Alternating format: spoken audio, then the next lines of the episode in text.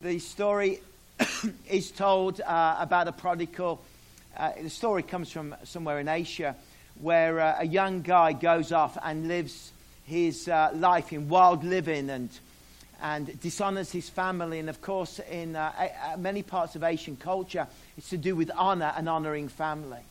And he goes, um, goes away and uh, finally, as, as the story goes, of course, he comes to his senses he writes to his father and he says to his father, I'm planning to return, uh, but I'm so nervous that you will not receive me. If you are willing to receive me, will you place one ribbon on the tree outside of the house where the train goes past?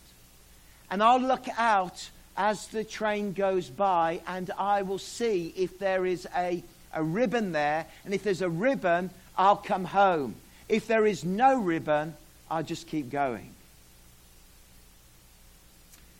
So the time comes and he, he, he, gets ready and he, he's anxious and nervous. He's on that long train journey. And as he gets to the town, he knows he's going to pass the spot where he asked for the ribbon to be on the tree. He can't look. He looks down and he asks the lady next to him and says, Is there a ribbon on the tree? Kind of pushes her. I can't look. And, and the woman goes, No, there's not a ribbon on the tree. But the whole tree is full of ribbons. That's some welcome. There's not just one ribbon, there are multiple ribbons there. And that is the heart of the Father for the prodigal. That is the heart of the Father for people that He loves. And sometimes we are praying for our prodigals in all of our different situations, and we're asking the Lord to be at work and to minister. And, and the welcome back, we just keep believing, we keep praying, we keep asking the Lord to move and to work. I haven't met you before. Uh, my name is Phil. Uh, I'm married to Michelle. We have four children. My wife is currently in uh, France, in Normandy uh, and is there working with Sudanese refugees. President Trump has just left. He, they didn't meet.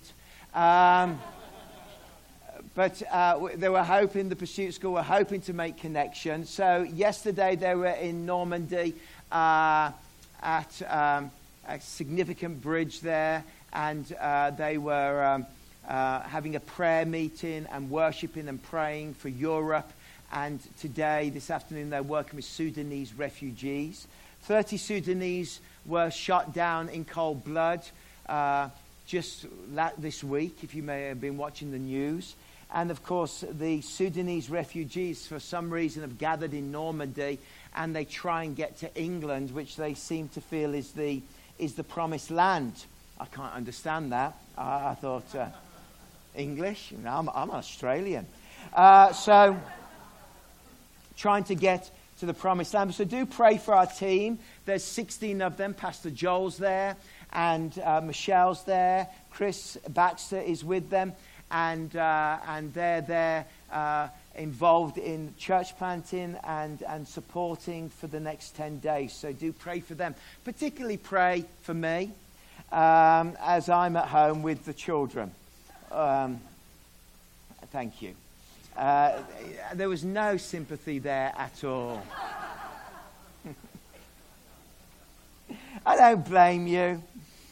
Um, so, if you're new to Willow Park Church, uh, we're a multi site church with uh, six congregations, four locations. South is um, our location in the mission. I've been with the church for nine years, and what an honor it is to have been traveling with Willow Park Church.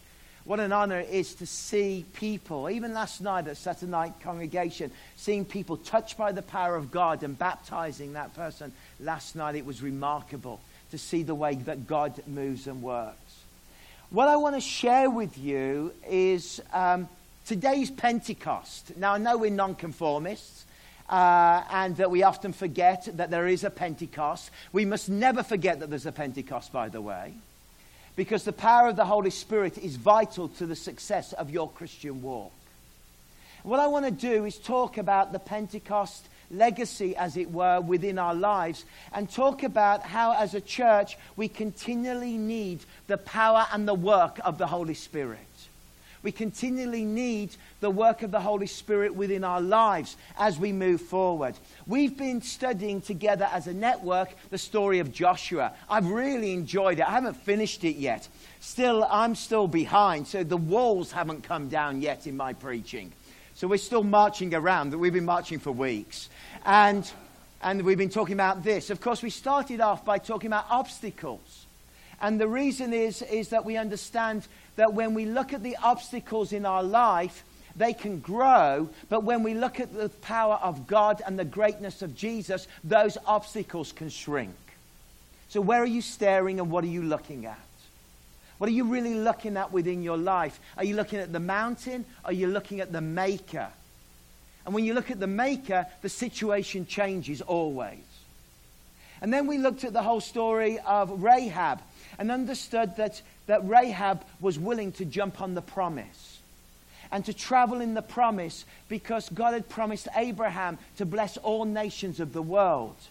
And that we're not here by mistake, but God has got a plan. And that plan is for every one of us. And we invite God into that plan. God will make that difference. Of course, the great point about Rahab was her willingness to be obedient to God and to trust God and not to step into fear. And so we have these, these, this battle that goes on within our lives is this Am I going to stare at the problem that I'm facing or am I going to look for the presence of God? Am I going to get on board with God's plan or am I going to let fear hold me back in life? The third sermon, of course, was about the whole idea of, of the Ark of the Covenant the presence of God, the move of God, the power of God that would be with the people. Everything was in the Ark of the Covenant, the power of God that was at work and moving. And of course, that day when Joshua said, This is what we're going to do, we're not going to use normal approaches to bringing down the walls. We're going to use these guys in long robes, and we're going to carry the Ark of the Covenant, and we're going to step forward, and we're going to trust in the presence of God for this situation. And it is by the presence of God that we're going to see the walls come down. You and I need to learn to invite the presence of God into our problems and our situations. And when the power and the anointing of the Holy Spirit comes, our situations change because of the power and the presence of God in our lives. You've got a difficulty? Ask God to come in His presence and in His power. Some situations, as we know, can only be dealt with by prayer and fasting when we know from Mark chapter 6 that he says, well, well, why can't we cast this spirit out of this boy as he's convulsing and throwing himself on the floor? And Jesus says, I'm sorry, some situations need out of, out of prayer and fasting to see a change. And maybe in your own life, you see the problems and the difficulties you're facing, and the only true answer is to start to pray, is to start to fast, is to start to look for God to make that difference. But of course, the ark is holiness. And holiness is key. But a lot of us are afraid of holiness. Can I change the word from holiness to wholeness? See, I become holy when I become whole. When I allow Jesus to heal, heal my insecurity, when I allow Jesus to heal my jealousies, when I allow Jesus to heal my lust and make me whole, I become holy. And it's the most beautiful thing holiness is. Holiness is not just for nuns, it's not just for monks, it's not just for Willow Park pastors, it's for all Christians. We are all called to be holy. But I've never reached holiness in my own power. I've only reached holiness by allowing Jesus to heal my brokenness and my sinfulness and to break the strongholds and to bring freedom within my life. And to do all of this, we need the presence and the power of the Holy Spirit to be at work in our lives. And that's what I want to share with you for a few minutes. But when the day of Pentecost came, they were all together in one place. And suddenly a sound like the blowing of a violent wind came from heaven and filled the whole house where they were sitting. They saw what seemed to be tongues of fire that separated and came to rest on each of them. All of them were filled with the Holy Spirit and began to speak in other tongues as the Spirit enabled them. The glorious day. A glorious day when the power of the Spirit began to move. It had been 10 days, probably been a tough 10 days. The disciples were amazed because they stood there and they watched Jesus' ascension 10 days earlier in, um, in Acts chapter 1. And Jesus has said to them, Tarry, stay in Jerusalem, and I will send you the power of the Spirit. Now wait for 10 days. And they're standing there, their necks are straining, and they're looking up in amazement, thinking, What just happened? He was on a cross, he is risen again, and now he is ascending up. And they're in that position, staring, watching Jesus leave at his ascension. It was a remarkable moment and never to be forgotten. But then they began two, 10 days. I imagine the 10 days were remarkable because over each day, the 10 days, their need for Jesus' power started to grow. I mean, they'd received the Spirit, Jesus breathed on them, but there was something that was missing. There was something that was lacking. There was something that was needed within their lives. And probably they were feeling the need, the desperation, the emptiness, that they were missing something within their lives. And they were longing for a moment when things would radically change and that God would do something in their lives. I think for all of us,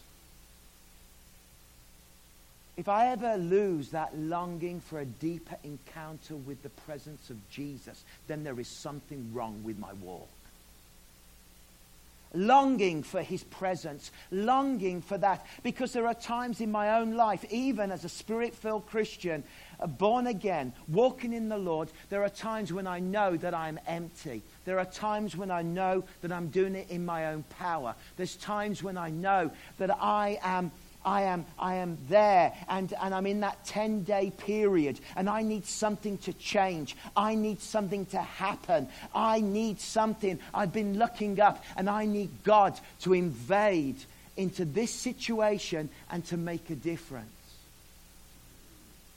Uh, this morning, the challenge is on the day of Pentecost, are, are you empty? Have you been running on empty? Have you been pushing the car of your life rather than allowing Jesus Christ, as it were, to fill it? Isn't it always embarrassing when you run out of petrol? I hate it. Or, if I may speak Canadian, run out of gas. I hate it. Hate it when that happens. It doesn't happen too often, but recently my wife took my car um, and, and I knew that it needed filling, but I didn't know she was going to take it until I got the phone call and she says, I'm on Springfield, it's empty, come and save me. oh, I was lucky I was at Theo Paul's and I, I, I, I, left immediately and I took a can from there and from Theo Paul's to where she was at Springfield was literally five minutes and I arrived within moments as if I'd been translated by the power of the Spirit and there I was, but she was not speaking to me. She says, Your car had no petrol. I said, You didn't tell me you were going to Superstore. I don't need to tell you. I just got in the car. I said, I know, but you never drive my car. What? Because it smells. You don't like it. So she said, You don't know the looks and the abuse I've had off the people coming past me. She said, I've just looked down and read my Bible. Life gets messy when you run it on empty. You bicker. You get frustrated. You have resentments. Offense starts to fill your emptiness because if you keep areas of your life empty, something else will fill that area of your life. That's why you need to be filled. And it's the day of Pentecost. And they're all gathering in the city. And as they all gather in the city, there's great excitement. You see, Pentecost is the feast of the first fruits and the feast of the harvest. In fact, Pentecost, because of its position in June, became the most, most um, biggest festival event in the Jewish calendar. And that was because everybody could travel in June. The weather was great in June. Everybody made their way there. They loved it. They celebrated the two great loaves and they would celebrate the feast and the harvest and the and it was cosmopolitan it was party time everybody was there from every language the greek jews could arrive the egyptian jews could arrive the jews from rome could arrive the mediterranean sea is calm you're not going to be blown to pieces june is the perfect time to visit jerusalem. And that's why pentecost was so big cosmopolitan. And it's no mistake that there they were at the Feast of First Fruits, and that morning when the Holy Spirit came, 3,000 people gave their lives to Jesus. And notice something. They prayed for 10 days, they preached for 10 minutes, and 3,000 people gave their lives to Jesus Christ. Wow. Do you know what the church does today? We preach for 10 days, pray for 10 minutes, and we're fortunate if somebody gives their lives to Jesus Christ. See, we get it the wrong way round. It's the prayer and the seeking after God that makes all of the difference. And here they are now celebrating the glory of God and the power of the Holy Spirit comes. Now, let me explain something about, about Pentecost for you.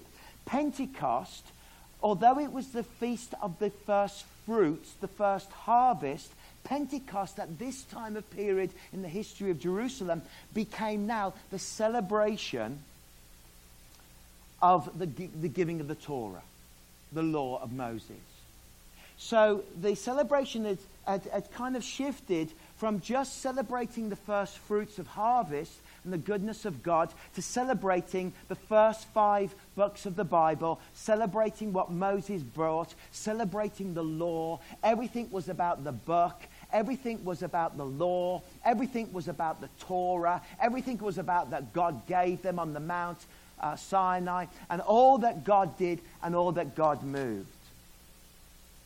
So it's no surprise that the power of the Holy Spirit, after 50 days from the day of the Passover feast, and that's literally what Passover means. It means the weeks, the 50 the 50 days after the Passover, the feast, where they would all concentrate on the law of God and they would all concentrate on what Moses brought, the Holy Spirit fell on the church of Christ, and suddenly it was no longer law focused, it was no longer Torah focused, but it became Christ focused and it became spirit filled focused. And that was the great shift. That we went from law and death to life and the Spirit. And there's a dangerous thing when we live our lives by the law, but we do not have the power and the work of the Spirit within our lives. And Pentecost was that moment when the shift went from law and death to life and the power of the Spirit. And you and I are part of that church that was birthed that day through the power of the Holy Spirit. And that's why I think in our own walk in our life, we need to center on, as it were, focus on the bullseye, which is Christ and the work of the Spirit within our lives.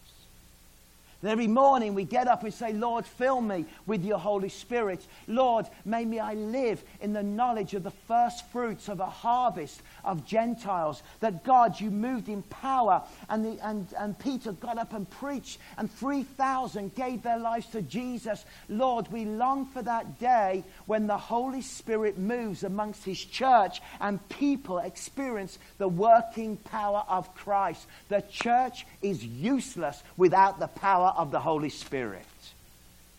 Now, notice a number of things that happen. Well, first of all, they got courage. I always remember uh, preaching in South Wales. It's a lovely little story. I was a young evangelist and I'd gone to South Wales and I was preaching in somewhere like Treehowys. I say that word for nobody here is interested except Lyndon Thomas.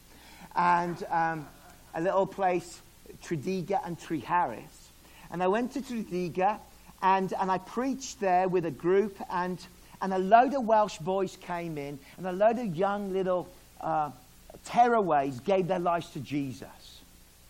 And I remember this little guy looked at me, I say little, he's about 15. He had a big round face with, with freckles. And he says, he says, I found Jesus. I said, I know. I said, let me pray for you to be filled with the Holy Spirit. He was about to say the most profound theological thing. I said, I'm going to pray for you now. He said, okay, yes. I remember he had big ears. He was cute. He, he looked like a taxi cab with the doors open. And, and I looked at him and I said, okay. I said, um, I'll pray for you. He said, okay. So I prayed for him. I guess I was about 19, he was about 15. And I prayed, Lord, Fill him right now with the power and the anointing of the Holy Spirit. I thank you. He gave his life to Jesus. I prayed for the power of the Holy Spirit to come on him. And his eyes were still closed, but I could see that his ears were slightly moving. And, and then I said, I said, what do you feel like? What's going on? And in the most beautiful South Wales accent, he said, I feel bigger. I feel bigger. I feel bigger. Okay, in Canadian, he said, I feel bigger. So, at that moment, I love that little phrase because he went from feeling small to feeling bigger. When the Holy Spirit touches our lives, something happens within us that changes the way we view the world. But suddenly, something changes, something happens. So, what happened when they started to feel bigger?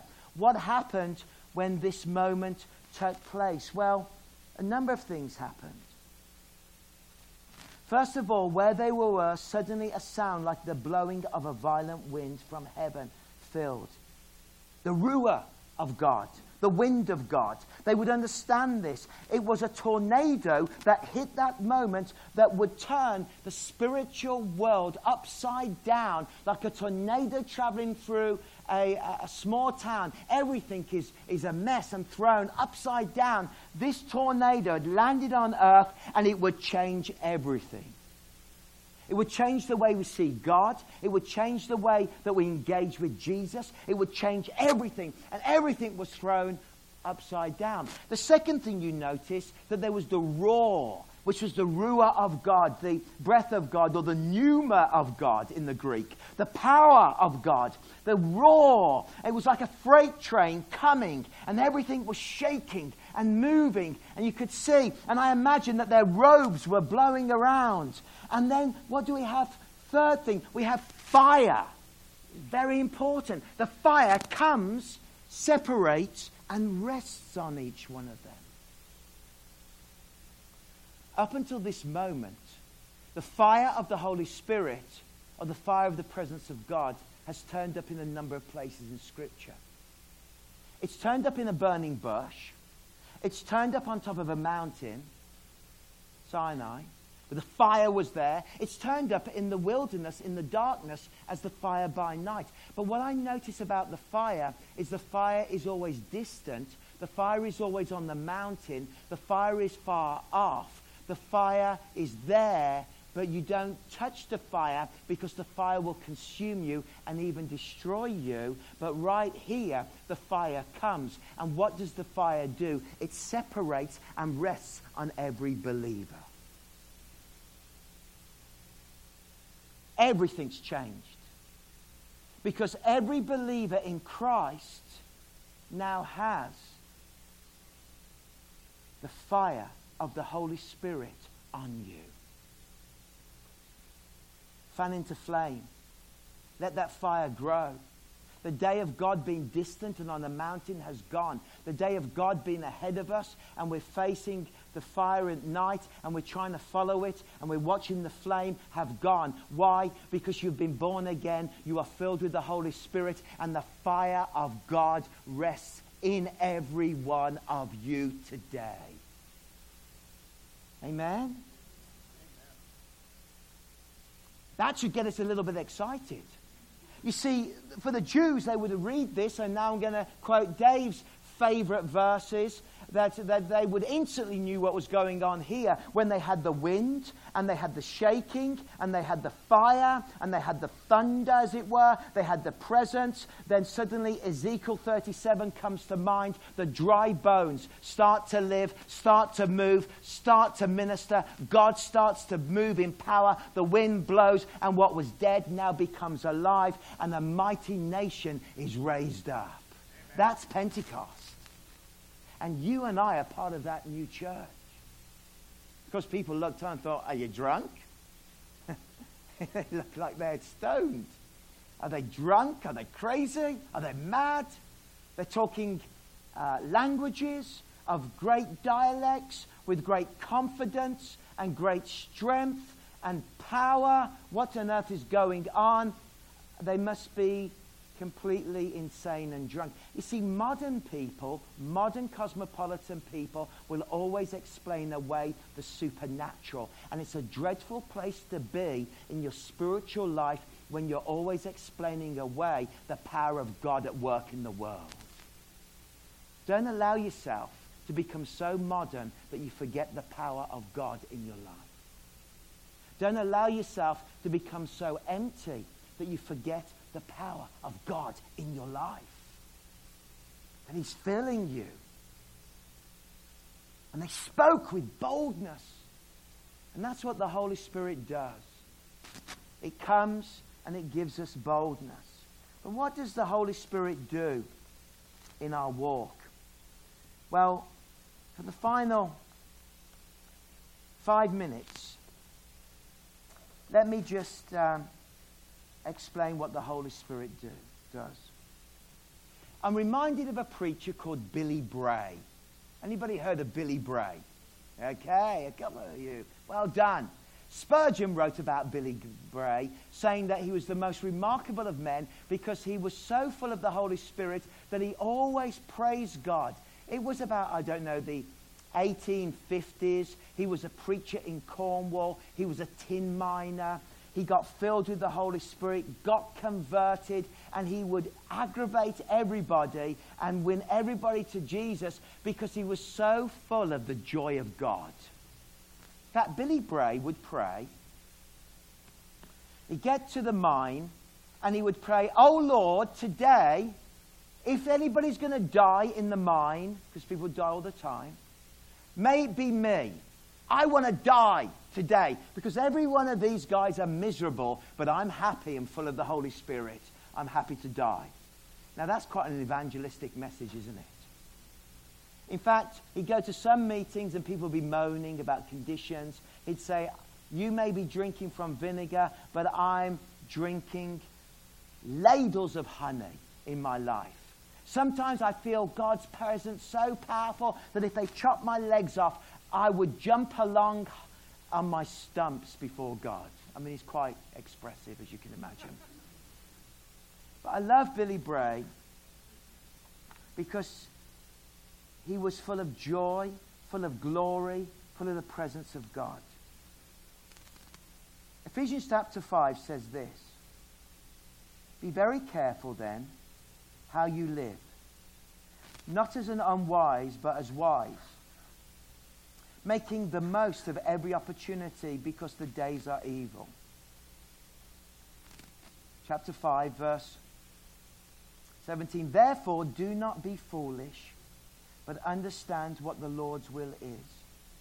Do not get drunk on wine, which leads to debauchery. Instead, be filled with the Spirit, speaking to one another with psalms, hymns, songs from the Spirit singing and making music from your heart to the Lord, always giving thanks to God the Father for everything in the name of our Lord Jesus Christ. What is Paul telling us here? He's telling us that the evidence of the power of the Holy Spirit in the believer's life is number one, that we love to communicate with each other about the goodness of God. Communication. What Pentecost teaches us and the spirit filled life teaches us don't stop communicating with each other about the goodness of God and blessing each other. The problem with today's society, we become isolated and alone, but you can't do Christianity alone. And the great blessing is communicating with one another with the blessing of God. The second thing in this scripture is joy. That, that a spirit filled life is one that is full of joy and happiness and goodness and God's greatness and joy. Joy is something to be sought after, and joy is something to be wanted. The third thing is don't stop giving thanks, giving for everything you've got in your life. Live your life with thankfulness. Live your life with blessing. Be thankful. It is, it's been scientifically proved that if you are thankful every day in your life a certain amount of time, it changes your, the way that you think about life and even can can, can see mild levels of depression pushed back through thankfulness. Thankfulness. It's about yielding. That we yield to God and we yield to one another. And it's about serving each other. It's not surprising that the following verses that follow are about husbands and wives and about relationships and about honoring each other and serving each other and laying down our lives within our homes, within our work, within our family. But you cannot do those things without the power and the anointing and the work of the Holy Spirit. Because when you've got the cho- true joy of the Holy Spirit, there comes these five things. There comes the communication with one another the joyfulness deep within your life, the attitude of thanksgiving about what God has given you, the yielding to the will of God and the purposes of God, and the servant hearted nature of Christianity. Those five things are the marks of a spirit filled life that makes a difference in this world. And for me, I need God's Spirit the, as it were, the Ark of the Covenant. I need His power to be present in my life each day, filling me and making that difference in my life. Hallelujah. And I want to encourage you that if you are dry, if you're lacking something, that that fire on the mountain has now split and rest on you. But like any fire, you've got to keep it burning, you've got to keep it going, you've got to tend to it. And you need the fire of the Holy Spirit to live this Christian life. You need the infilling. You need the presence. You need his presence to come and fill you. Let's stand together.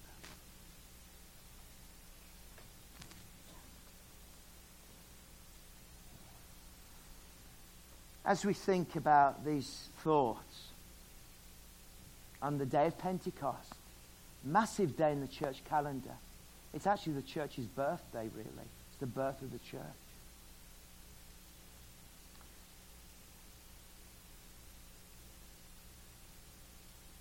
I want to remind you that Pentecost now centers on Christ and his Spirit.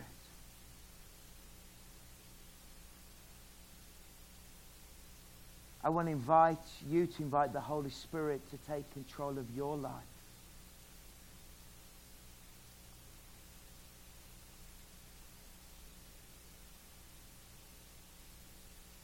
Let that tornado in.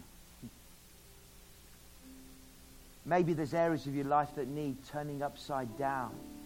And you need to hear the roar of the breath of the lion of Judah like the roar of the breath of God. Maybe you feel small, and actually now it's time. It's time to ask the Lord to fill you again so that He will give you that power and that strength.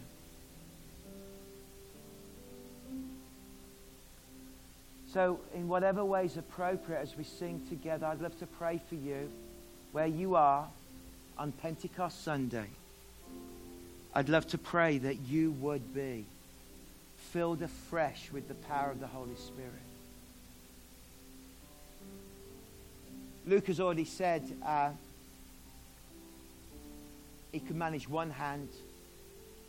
So, whatever hands you can manage, whether it's a small cup or open your hands, if you'd like to receive this prayer, then on this morning, just reach out your hands perhaps to the Lord as a sign of, of that your desire to be filled afresh. As Timothy says, whenever you come together and pray, lift up holy hands. I think we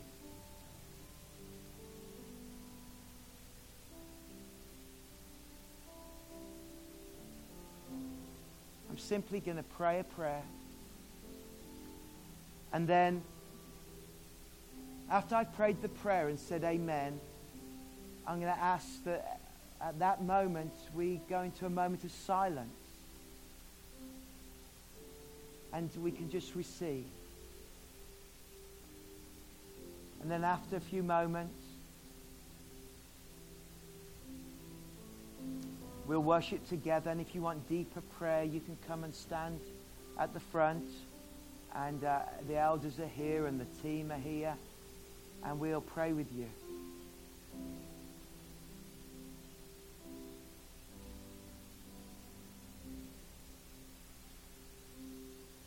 Lord Jesus, right now, we confess, Lord, in our lives that we are empty and we long for more of your presence. And so, Holy Spirit, we pray now that you will come and rest on each one of us. Holy Spirit, we pray that the springs of living waters will flood within us as we are filled afresh.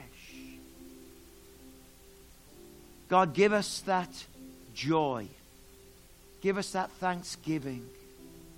Fill us afresh, Lord, I pray, with your Holy Spirit now.